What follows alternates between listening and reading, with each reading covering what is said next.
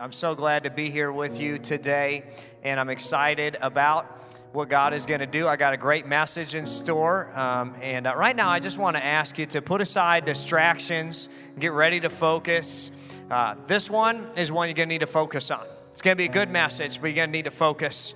And uh, we are in our Hey God series. And this series is all about asking God a question, right? So, like, Hey God, for example, how do we accomplish racial reconciliation? That's what we talked about last week. And uh, this week we've got a cool one. But before we get into that, I want to say welcome to those of you watching online. Thank you so much for joining us. We love you, we miss you.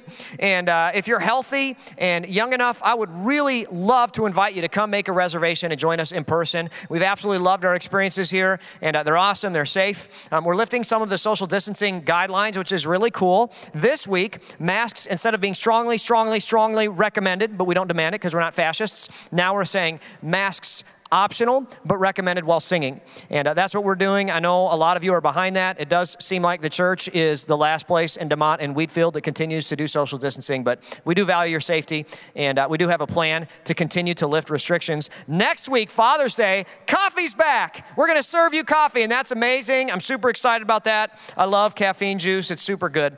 But uh, to our in house family, I want to say thanks for coming in person. We love you guys, and I think this is part of our faith played out. And uh, to fellowship together, to remind ourselves of God's promises. But one of the things I didn't realize during the shutdown is how much this gathering centers me during the week and increases my compassion for people. I think this is a big deal. It's a big lesson for me. I think part of the reason that we've seen people, including Christians in America, become so polarized about current issues is because we've stopped gathering. And not just since COVID, but also in general. Because when you see people, you just get compassion for them. You know, when you're anonymous online, it's easy to lash out. But when you know them, it changes things.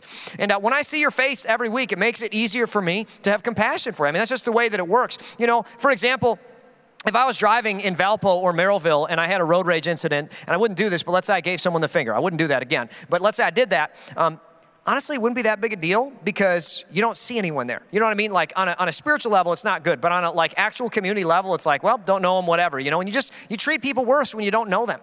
But in this town, DeMotte, Wheatfield, like you can't do that because it's like, oh my goodness, I know you. You know what I mean? Like, oh no, I can't rage, right? Because we have relationships with people. And that's what I love about this community. That's what I love about this church. Is it's one of the last places on earth where different people from different backgrounds and different cultures and different races and different political affiliations come together to celebrate what we have in common instead of fight about what's different. I love that about the church. And uh, you know, this last week, several of you from many different perspectives had real, meaningful conversations conversations with each other and me. And I just feel like we accomplished meaningful reconciliation, bridge building, and conversation as a church. And I don't want to lose that.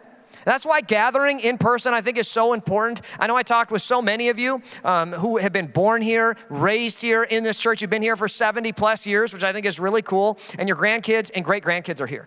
And that's actually really special. To you, it might not be, but like nationally, that is unheard of. And, uh, you know, most of the places I've lived, being elderly is a pretty lonely thing. But here in this community, I've just noticed that elderly people have rich, meaningful experiences and lives with rich tapestry of community. It's because you understand compassion, it's because you understand empathy and compromise. And uh, as we see a country that's divided racially and politically, I have been uniquely proud of this church for being compassionate, welcoming, diplomatic, understanding, and empathetic. You know, I've lived a lot of places and I can say that um, generally I have not felt safe around police forces. I've had some bad experiences in my life, and I do think nationally there are some police departments that may need reform. Um, but I'm so thankful for Jasper County Sheriff's Department and DeMotte and Wheatfield Police. Like in the dozens of times we've had encounters as a church, and I have um, had to call the police, like I'm just so thankful, so thankful that for the last six years, 100% of my experiences have been exemplary, amazing. And as I look at the national story, I mean, the killing of George Floyd by Derek Chauvin is heartbreaking and, and, and just awful, but it reminds me of why I'm thankful for the personable, well trained, well selected police and sheriff's department that we have here. And, you know, um, I don't want to be a generalizer. I think that's the problem with racism is we have an experience in one place and we generalize that to everybody. And I just want you to know, to our departments here, we love you. We're thankful for you. You're excellent at your job, and we're grateful for you. Um, if you are new here, I want you to know this is a place of growth and love. And you're going to be challenged and you're going to be stretched. If you want to point the finger at other people and be surrounded by an echo chamber of people who say the same things and think the same things and believe the same things, it probably isn't the place for you. But if you want to be loved and challenged and stretched and grown in a lifelong faithful community that cares for each other, that understands each other, that challenges one another, if you want to level up and grow a little bit each year rather than living the same year on repeat, this is the place for you. No matter what you believe, we say no one's perfect and everyone's welcome. And I love this community. As I said, we're in this series called Hey God, and specifically this week, we're asking this question Hey God, are we living in the end times? And uh, this is a question I get asked a lot, but especially now, I've been asked this question all the time. And it's because this has been a crazy year. 2020 was supposed to be amazing. Like for the last, I don't know, 15 years, everybody's saying, when we get to the year 2020, here's what our vision is. And it's a funny, like, ophthalmologist pun that everybody loved. I'm sick of it. Glad we're through it. But 2020 was supposed to be amazing, and it's not. For the last five years, news headlines have been terrible. You know, unprecedented this, unbelievable, unacceptable, all this stuff, right? And you know what's interesting is the last five years have actually been really good for our nation. I think in general, I mean, there have been bad things that happened, but economically, I mean, it's been great. But this last year has been rough. And it's kind of hard because I feel like it's the boy who cried wolf with the news. You know what I mean? It's going to be terrible. It's going to be terrible. When it's actually terrible, it's almost like, oh, but it is bad. I mean, the impeachment, like no matter what side of that you're on, that was really bad way to start the year. And then COVID, and then the recession, and then the shutdown, and then murder hornets came. It's like murder hornets? Oh my goodness, what do I do? And then racism and brutality. And it's hard. I just, I don't know about you, but I feel emotionally exhausted. I remember in high school, I would run cross country, right? And I don't know why I did it, didn't enjoy it, but I did it anyway. Um, but we would run 5Ks. Our races were 5K, 3.1 miles. And I always remember running the race, and my lungs would be burning. I would be so exhausted. My legs were on fire, and I felt like I was all about to burst, and I'd be looking for the mile marker. You know what I mean? I'd be looking for this mile marker, trying to figure out how far am I. In my mind, I'd be like, we got to be like three miles into this. Okay, we're probably almost done. And then I'd see 1.5, and I'd be like, ah, we're not even halfway. This is terrible. And I just remember wanting to quit, wanting to quit and walk off the track. And I think that's how a lot of us feel right now. When it comes to life, when it comes to stress, when it comes to just caring, it's like, I don't even, God, how much longer? Are you like gonna come back? I mean, are you paying attention right here? How much longer? I just wanna explode sometimes. I just can't deal with all the stuff that keeps happening. If you're new to church, if you're new to faith, Christians believe that the world will end when Jesus returns. And there are some words in the Bible that kind of give some descriptions of what that time's gonna feel like. And so Christians have made a pastime out of predicting, like, are we in the end times? That's what I wanna talk about today. But I think the bigger question isn't, are we living in the end times? I think the bigger question is, how do Christians live in wild and crazy times? Because Christians have said a lot of things are the end times that weren't the end times. The good news is Jesus actually speaks specifically to this issue in Matthew chapter 24. He makes four points on what to do when it feels like the world is ending. And I think that's really relevant to us today. And I'm going to share them with you. We're going to go through Jesus' message verse by verse, expository. He's preaching the message today, not really me. But uh, he uses the fall of Jerusalem and the destruction of God's temple there to start the conversation about what to do when it feels like the end. And the destruction of the temple would be a huge deal.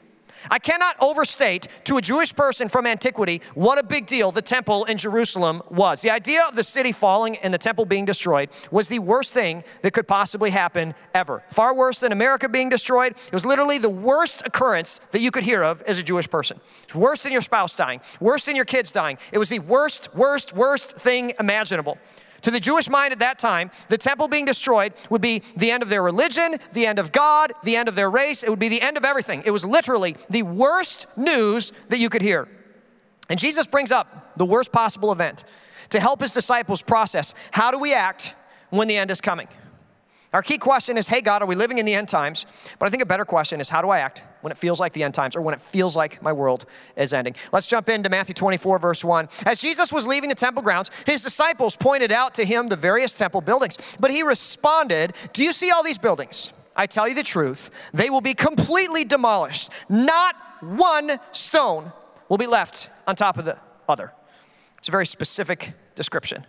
The disciples are walking through the greatest structure on earth. I mean, right now in the world, the greatest structure on earth is probably the Burj Khalifa. It's the tallest building, it's in Dubai. Um, but like the temple in Jerusalem made this thing look silly in the eyes of antiquity. I mean, the temple in Jerusalem was so much more incredible. I mean, even this rendering of it, like a person would be like an ant in there. I mean, this thing was huge and amazing. And the boys are seeing it. The disciples are mostly teenagers. And you know how teenagers are. They're like, oh man, it was just mind blowing. I saw this and it was like the best night ever. And everything is amazing because, you know, they're all firsts. And Jesus sees these boys like sons, and he knows their whole society is rooted in this building. And he also knows he needs to prepare them because he knows that the building is going to be destroyed. So he starts this conversation with them because he wants to prepare them to interact with times that feel like the end. In verse 3, it says, Later Jesus sat on the Mount of Olives, which overlooks the temple. Um, you know, it's a mountain that overlooks the temple, so they're all looking at it. And his disciples came to him privately and said, Tell us, when will this happen? What signal what sign will signal the end of the world? Now, you have to understand, they think they're asking him one question. Uh, when will it, but really they're asking two questions. When will this happen? And what sign will we see for the end of the world? They think they're asking one, but really two. And, and here's the reason. Here's the reason. Um, they ask this because in their mind, the destruction of the temple could mean nothing other than the end of the world. Um, in their mind, it's one question, but in reality, it's two different events because we know that the temple was destroyed in AD 70, just 38 years after they're having this discussion, and the world has not ended. So the disciples are confused by Jesus' answer, though, because they think it's one question. Now, Jesus answers both questions, and some people who are smarter than me have some different thoughts about this, but I think I'm right, even though they might be smarter. I'm right, okay? Um, I think Jesus is answering both questions separately. And I don't have the time to go through the full expanse of Matthew 25. It's actually an amazing chapter in the book of Matthew, um, but it's split into three sections. Verses 4 through 14 talk about how to act when we feel like the world is ending, but it's not the end yet. Verses 15 through 35 specifically talk about the fall of Jerusalem, which was part one of the question the disciples asked. And then um, part two is answered in 36 through 51. This is what the signs of the end of, world, of the world are going to look like. I wish I could unpack it all for you, but what I really want to do is zoom in on verses 4 through 14 and talk about how do we act when it feels like the world is going to end. It says, Jesus told them, Don't let anyone mislead you, for many will come in my name claiming I'm the Messiah. They will deceive many, and you'll hear of wars and threats of wars, but don't panic. And that's a good word. That's Jesus' first point to us today. Don't panic. And I think some of us just need to let that sink in for a moment. Like, just let that, you know, everybody's kind of worrying. Just don't panic. Don't panic. Stop. Stop for a moment and just let that sink in. I think so many of us, when we panic, what do you do when you panic? Um, you stop what you're doing and you go address a more immediate issue. You decide whether to fight or flight. And as Christians, Jesus, our Lord and Savior, tells us when things seem crazy, it's not really the end of the world. So don't panic. Don't stop focusing on spreading the gospel of Jesus. It's probably not the end of the world. And Christians, I think, need to hear this because we spend so much time speculating on is this the end of the world? Is this the end of the world? Jesus is like, stop, stop, don't worry about that. No matter what, all you got to do is spread the gospel of Jesus and live the Great Commission. I had a friend who legitimately thought the year 2000 would be the end of the world. They literally stocked up their basement on non perishables. They built a little bunker. They bought a bunch of Remington 223 full metal jacket ammunition. They stopped going to church. They stopped sharing their faith. They panicked. And that right there, I mean, what a waste. That's tragic. What a waste of life. I mean, even if it was going to be the end, I would like to spend my very last days living out the Great Commission as Jesus commanded us. Jesus goes on, he says, Yes, these things must take place, but the end won't follow immediately. Nation will go to war against nation and kingdom against kingdom. There'll be famines and earthquakes in many parts of the world, but all this is only the first of birth pains, with more to come. Christians, Jesus wants you to know that there's more to come. This isn't the end of the world. So often we panic and we're like, oh, there's wars and threats of wars and all this stuff is happening and this is unprecedented and this is murder hornets and this has never happened and what are we going to do? And bad stuff happens in the world until Jesus returns. And he says, it's going to feel like the end. Every generation is going to say, the Great Depression is the end of the world. World War I is the end of the world. World War II is the end of the world. He says, don't quit the race before it's done. And I know a lot of us feel like we're running and we're like, I'm so tired, my legs want to explode, I can't take it anymore. Come, Lord Jesus, return. And He's like, listen, you can yearn for my, for, for my return, but don't stop the race. You need to keep running. Anytime there's an issue that takes us away from sharing Jesus as the only hope for spiritual justice and the only hope for the world, I get a little bit concerned. Right relationship with God is the one thing that fixes a broken world, fixes everything else. And if we get more passionate about re electing or de electing the president, whatever it is for you, if you're more passionate about social justice or racial justice or legal justice, if you're more passionate about a war, an earthquake, a pastor, a sign, a prophecy, than you are about the message of Jesus Christ crucified for our sins, spread to the nations of the earth, then you're stopping the primary work that God has given us. You're panicking, and He says, don't panic, and ultimately, you're living in idolatry. Because none of those things that I listed will save the world. Only Jesus, crucified for our sins, risen from the grave, redeems us. And I'm not saying that those things don't matter. I'm not saying that as a Christian, I can't be engaged in those things. I am engaged in many of those things. I just think that the number one priority in my life needs to be Jesus Christ.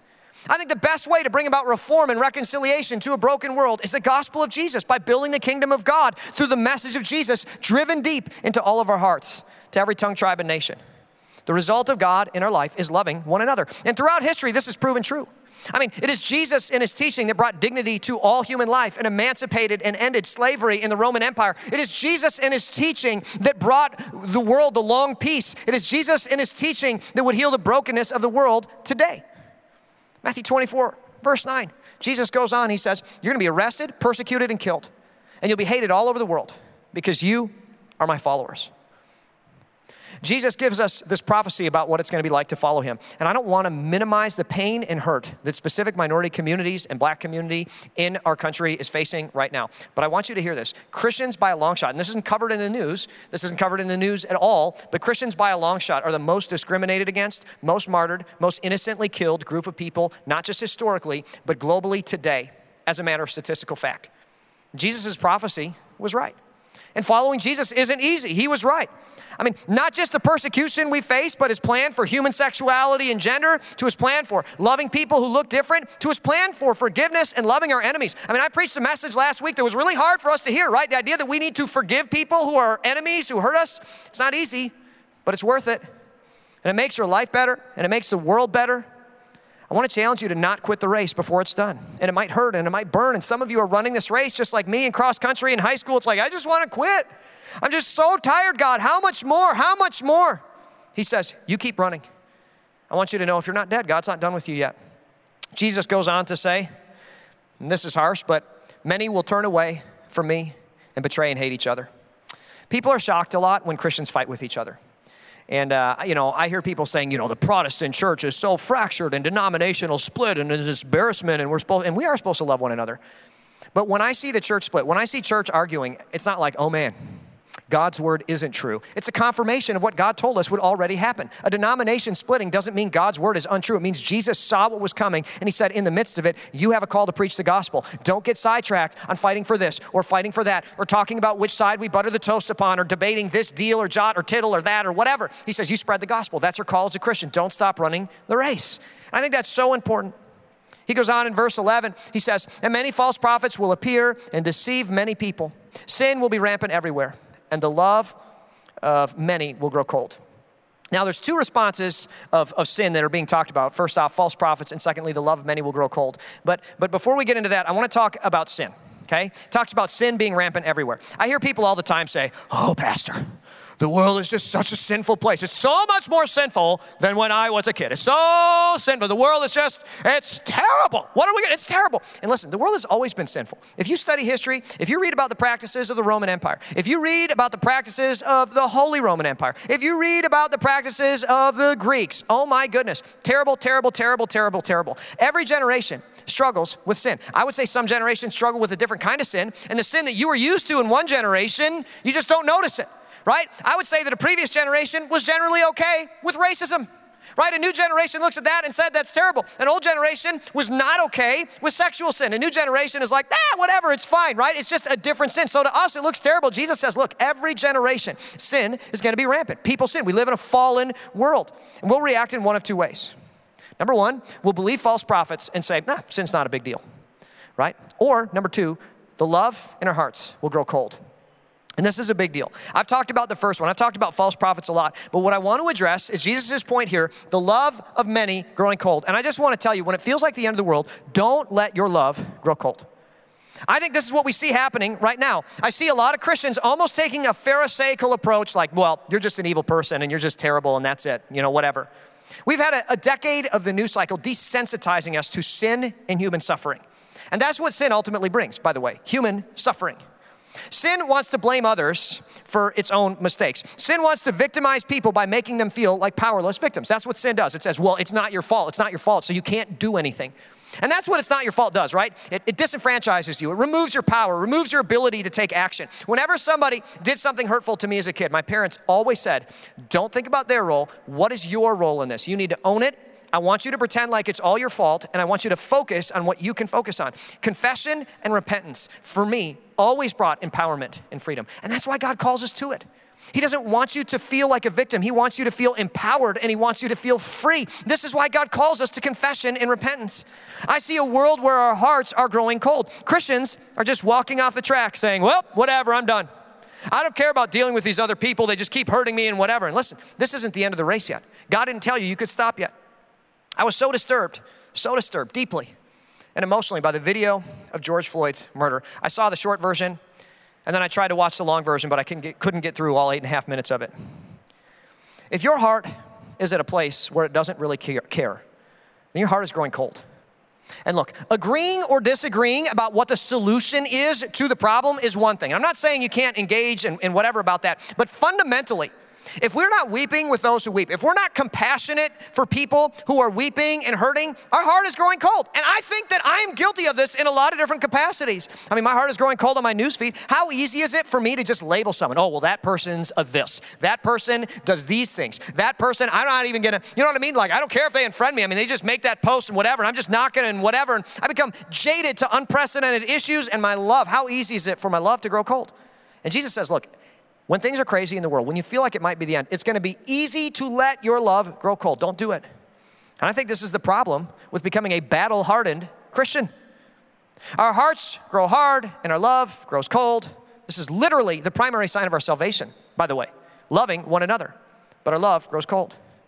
Jesus says, if you think the world is ending, don't panic. There's going to be more to come.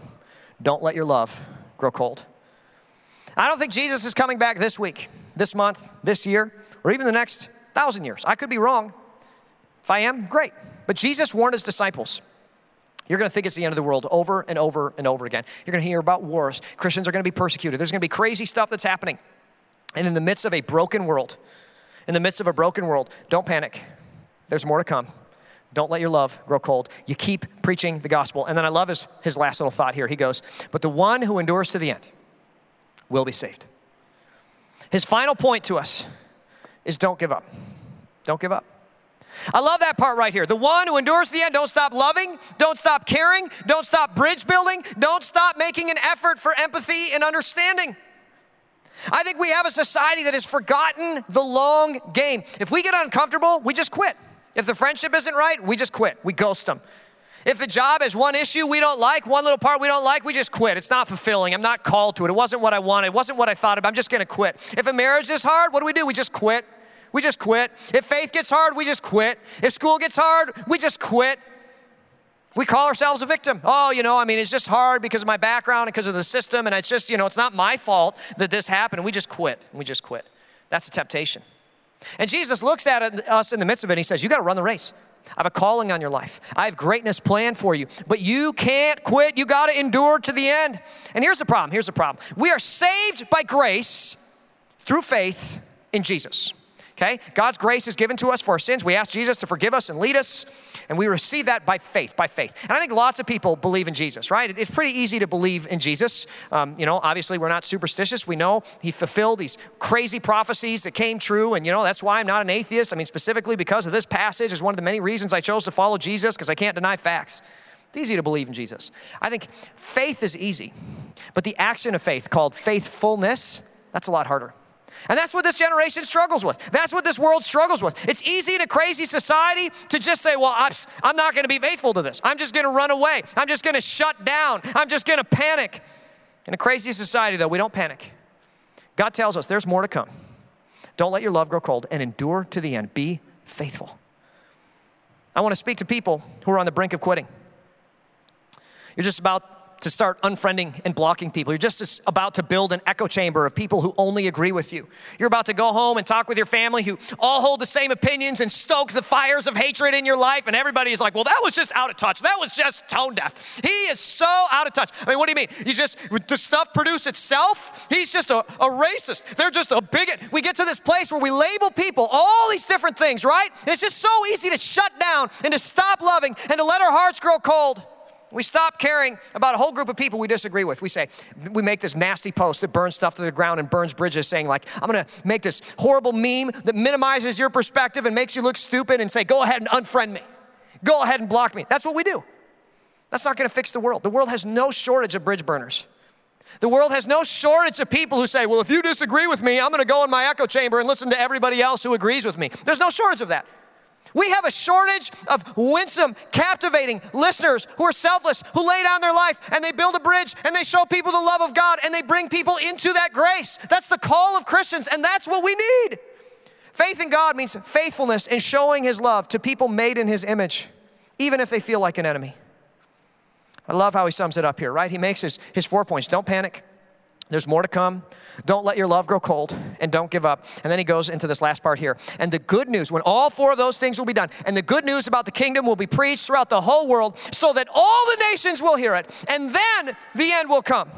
And then Jesus returns. And then God makes all things new and all things right. It's heaven on earth. And the brokenness we yearn so badly to see be fixed is fixed. But he does it through us.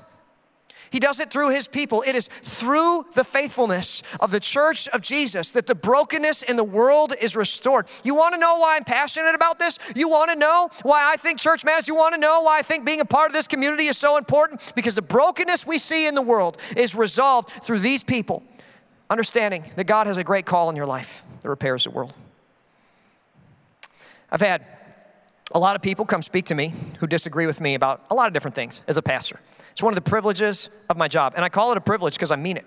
It's are improvement opportunities that I get all the time, all the time. You know, you think about this. This is a, this is a big church. I bet you there's probably 3,000 people who would say, This church is my church home. We don't have that attendance on the weekend. But generally, like people who say, Oh, yeah, First Church is my church, right?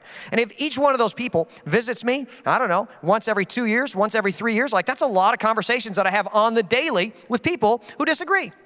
What I love about this job is I always have improvement opportunities, and through those conversations, I get to build a bridge with somebody. I get to learn from their perspective, and then I get to show them who Jesus is. I think it's such a blessing. I've grown as a person so, so much because of that. But here's a temptation here's a temptation to run away, to shut down, and to let my love grow cold. The, the temptation is to flip chips and get angry and just quit, isn't it? I'm just gonna shut you out of my life. I don't need to talk to people, and they don't understand. And just in a moment of honesty, this has been a really hard season for all of us, but um, this has been a really hard season for me personally. It's been a really hard season. The mantle that I carry, we all have our, our different burdens to bear, but um, th- these last few months, it's been hard on me. And uh, I love God so much, but I've been fantasizing a lot about just shutting down. I've been fantasizing a lot about letting my specific passions about earthly issues supersede heavenly ones. I mean, I want to weigh in specifically. I want to let some people know that this is the right thing, and here's what I really think, and here's what I think, and wait, wait, wait, stop, stop, stop, stop, stop. Right? That's idolatry. My passion about this earthly thing, about this political thing happening, isn't going to supersede the grace of Jesus. It's not going to repair the world. A political party isn't the answer. But sometimes I just want to just, I want very much to not care about people that I can't please. And there's people in my life feel like I can't please them, but I'm called to them nevertheless. I've been dreaming about just not caring anymore. I want to so badly just focus on myself and my passions. But 2,000 years ago, Jesus knew. He knew the disciples would feel this way. He knew the pain that they would feel, and he also knew the pain that we would feel today. And I think it's incredible how relevant this passage is. That 2,000 years ago, Jesus spoke these words, not just to them, but to us, but to us, but to us today. And his words echo in our minds. I want to read it to you one more time. I want you to listen to it as I read it. Jesus says, But the one who endures to the end, the one who endures to the end will be saved, and the good news about the kingdom will be preached throughout the whole world so that all the nations will hear it. And then, and then, and then the end will come. I want that to be us. I want that to be our church. I want us to endure to the end. I want us to finish the race. I want the good news about the kingdom to be preached to the whole world so that the nations will hear it through us. Lord, may it be us. Lord, use us. This is not the end of our story, but we can't panic. And I won't lie to you, there may be more. But don't let your love grow cold and endure to the end. Jesus is worth it. His promises are real, and His love endures. This whole message, this whole situation, a lot of times reminds me of Martin Luther King Jr. He was assassinated on April 4th, 1968. On April 3rd, 1968, the night before he died, he, um, he had received death threats and he gave a speech that was designed to prepare the world to continue his cause in the event that he might be killed.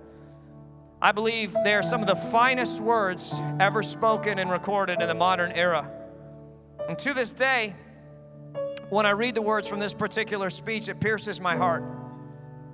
He was considered during his day by many to be a rider and a problem, despite his stand for equality, love, reconciliation, the gospel, the message of Jesus, and peaceful protest. And I want to read some of the things that he said to you today, and I just want you to hear this. The final words in his speech, these are his final recorded public words. He said, We've got some difficult days ahead, but it doesn't really matter with me now because I've been to the mountaintop and I don't mind. Like anybody, I would love to live a long life. Longevity has its place, but I'm not concerned about that now. I just want to do God's will. And He's allowed me to go up to the mountain, and I've looked over and I've seen the promised land. And I may not get there with you, but I know, I want you to know tonight that we as a people will get to the promised land.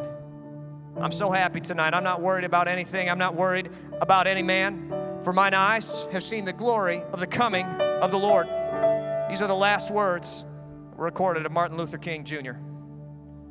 These are the words of a man who was facing his imminent death, who knew he would probably be killed in the next couple of days, who knew society was still not reconciled. And in the midst of the fear, in the midst of all the things that would make a normal person say, This is the end, he did not panic. He did not stop God's work of reconciliation on earth. He knew there was more to come, he knew there was more suffering and more hardship to come, but his love did not grow cold. He did not give up. He finished the race, he endured to the end.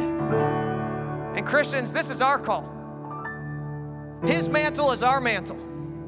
And this is our time. We have a world that needs Jesus. We have a world whose heart is growing cold, brimming with hatred and anger and polarization. And I want you to hear this. Don't let your hearts grow cold. Jesus told us His word will reign, His love endures forever. And I want to close with these words. We've got some difficult days ahead. But it doesn't really matter to me now because I've received the grace of Jesus. Because I've been to the mountaintop. We've seen the promises of God. And I may not get there with you. But we as a people, as a movement, as a church, as a faith, will get to the promised land. And I'm not fearing anybody. I'm not fearing any man. I'm not fearing pandemic. I'm not fearing murder hornets.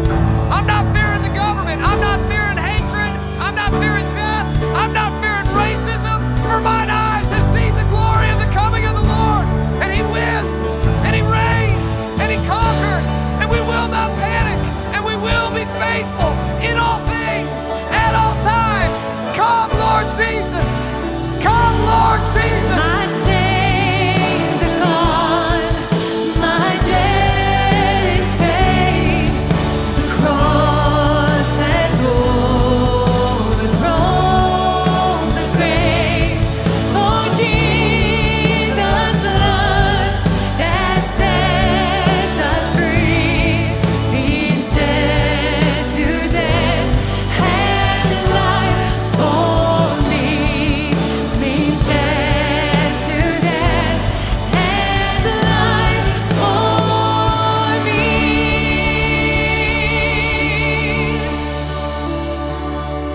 Song makes me want to act up a whole bunch more.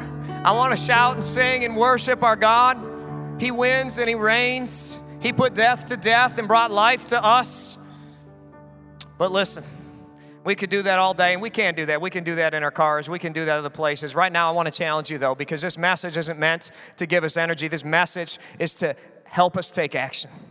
So I got some challenges for you. I got some questions I want you to discuss. Right here. And uh, I wrote four of them down. They're challenges for you to discuss at home. Number one, are you living out the primary work that God has given to you? I think this is such a big question for us to really sit down as a family and say, are, are, we doing this as a family? I mean, are we living out the Great Commission? Do people far from God know about Jesus because of our effort, because of our work, because of our giving, because of our lives, because of our relationships? Kristen and I continually have this discussion. Like, this is a question that has been so healthy for us as a family to ask because it's easy to get sidetracked on things that don't matter. Right? It's easy for me to sit down and be like, oh, I want to give my kids a good life. Oh, I want them to love each other and enjoy. And that's all good. That's all good. That's, that's important. But it doesn't supersede this. Number two, why does it matter to do God's work? I think this is an important discussion too. I mean, obviously, I want to store up treasure in heaven, and, but I want you to actually talk about it with your families. I want you to have a legitimate discussion with your kids and with yourselves. Why is this important? Number three, how does following Jesus bring healing to relationships on earth? And how has it healed your relationships? Man, when you sit down and talk about the way that God has transformed us, the way that God has healed us, it's such a healthy thing. It's such a moving thing for me because when I think about God's faithfulness in the past, it encourages me in the present to continue to give His love, believing that He's going to lead me to a great future. And then finally, are you building bridges or burning them with your life, with your rhetoric, with relationships, and with your posts? I think this is a really, really big deal. It's easy to make a post about your opinion. It's hard to make a post that shows people what God's love is. It's easy to just say what you think, but it's hard to build a relationship with somebody who's different and to show them who Jesus is and to lead them into that fold. Yet that's the call of God on our life. And I want fathers and mothers to have a legit discussion with your family, with your kids, help them see where you're at and maybe confess to yourself where you're at. There might be some changes we need to make today. I want to challenge you to do that. I'm so glad you guys tuned in. Um, in, in, in just a second here, um, we're going to talk about Father's Day. And uh, if you haven't signed up for next week's services, please do that. Like, please go online. It really helps. Next week is Father's Day. I'm bringing a message to dads. Uh, listen, ladies, do you want better husbands? Okay? Do you want husbands who love God more? Do you want a husband who loves you more and is emotionally open and ready to engage with you and the kids? Well, get them to church next week. Okay? It's gonna be good. Make reservations. It's good. It's gonna be awesome. I can't wait to preach that message. But, but, but, but. Every year, I do a Father's Day video where I do some hooting and hollering. And uh, this year is no different. I do it at the end of our services. I'm going to do it right here. And I want you guys to get ready for this, but I got to get myself in the mood, okay? So I'm going to do, I'm going to talk about what Father's Day is going to be. We were going to have a car smash, but we can't do that because of COVID. But we got a different plan, okay? You guys ready? Everybody ready? Here we go. Hey, dads, are you a man? Do you like doing man things? Do you like earning brownie points while doing things you love? Then take your kids to the First Church Father's Day fishing tournament. It's not just any old fishing tournament, it's a Father's Day Nitro fishing tournament. For 30 minutes after the 11:15 service, we're having a picnic and fishing tournament with your kids. And we're not just catching any fish, we're catching tiger fish! That's called striper. They have stripes on them, but they look like tigers. I can't wait. I don't know how to fish, but I'm gonna show my kids what's up. Hands in, team on three, Father's Day fishing tournament next week. One, two, three, team.